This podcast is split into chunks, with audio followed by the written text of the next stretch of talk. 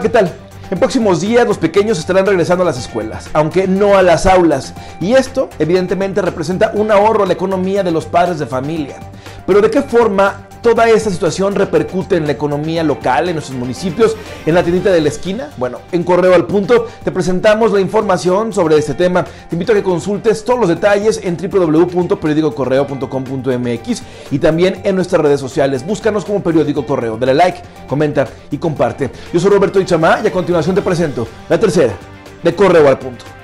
El caso Emilio Lozoya es mediático y electorero, señaló el coordinador de los diputados del PAN, Jesús Oviedo Herrera, y salió en defensa del ex candidato presidencial Ricardo Anaya, quien presuntamente recibió de Lozoya casi 7 millones de pesos. Por su parte, el dirigente de Acción Nacional en el Estado, Román Cifuentes Negrete, calificó este escándalo como un montaje. Hoy yo no te puedo decir nada. Ricardo Anaya, en este caso que me preguntas, fue sujeto eh, de varias denuncias, de varias calumnas en la campaña presidencial pasada, que terminando la campaña dejaron de existir esas eh, demandas y, exoneraron a, Ricardo Anaya. Y a mí me parece que lo que tenemos que pedir es el correcto, la correcta aplicación de la ley. Si la Fiscalía General de la República trae una investigación, y esta es una instancia que no es de ningún gobierno panista, adelante, que investigue, que aplique el Estado de Derecho. ¿Sí? Y nosotros lo hemos dicho, el combate a la corrupción debe ser frontal, debe ser firme, debe ser decidido, no debe ser selectivo, no debe existir un combate a la corrupción para nada más a los que me caen mal o me pueden ganar en el 21 y para los que son mis aliados les perdono todo lo demás. La Universidad de Guanajuato arrancó el ciclo escolar 2020-2021 con una matrícula de 43.621 estudiantes en los niveles medio superior, superior y posgrado.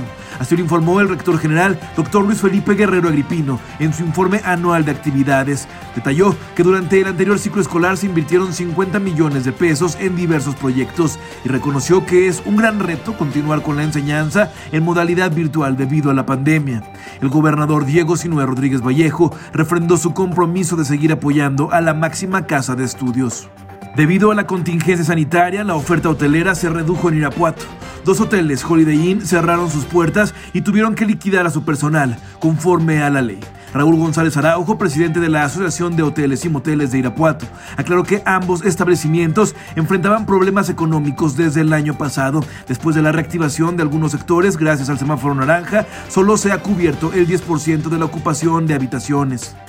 Las librerías enfrentan la peor crisis en años, ya que han perdido hasta el 70% de sus ventas. Jesús Puerta Miranda, propietario de librería Minerva desde hace más de 40 años, manifestó que también la descarga de libros electrónicos los afectó durante la pandemia. Esperan que con el regreso virtual a clases mejore su situación. Y, pues este por internet nosotros estuvimos haciendo ventas, pero ventas que, pues eran solamente eh, de libros que en realidad la gente estaba interesada en ellos por, por algo que habían visto en, la, en el mismo internet. Hasta aquí la información por el momento. Te invito a que permanezcas atento y atenta a nuestras redes sociales y a nuestro sitio web www.periodicocorreo.com.mx. Yo soy Roberto Itzama. Hasta la próxima.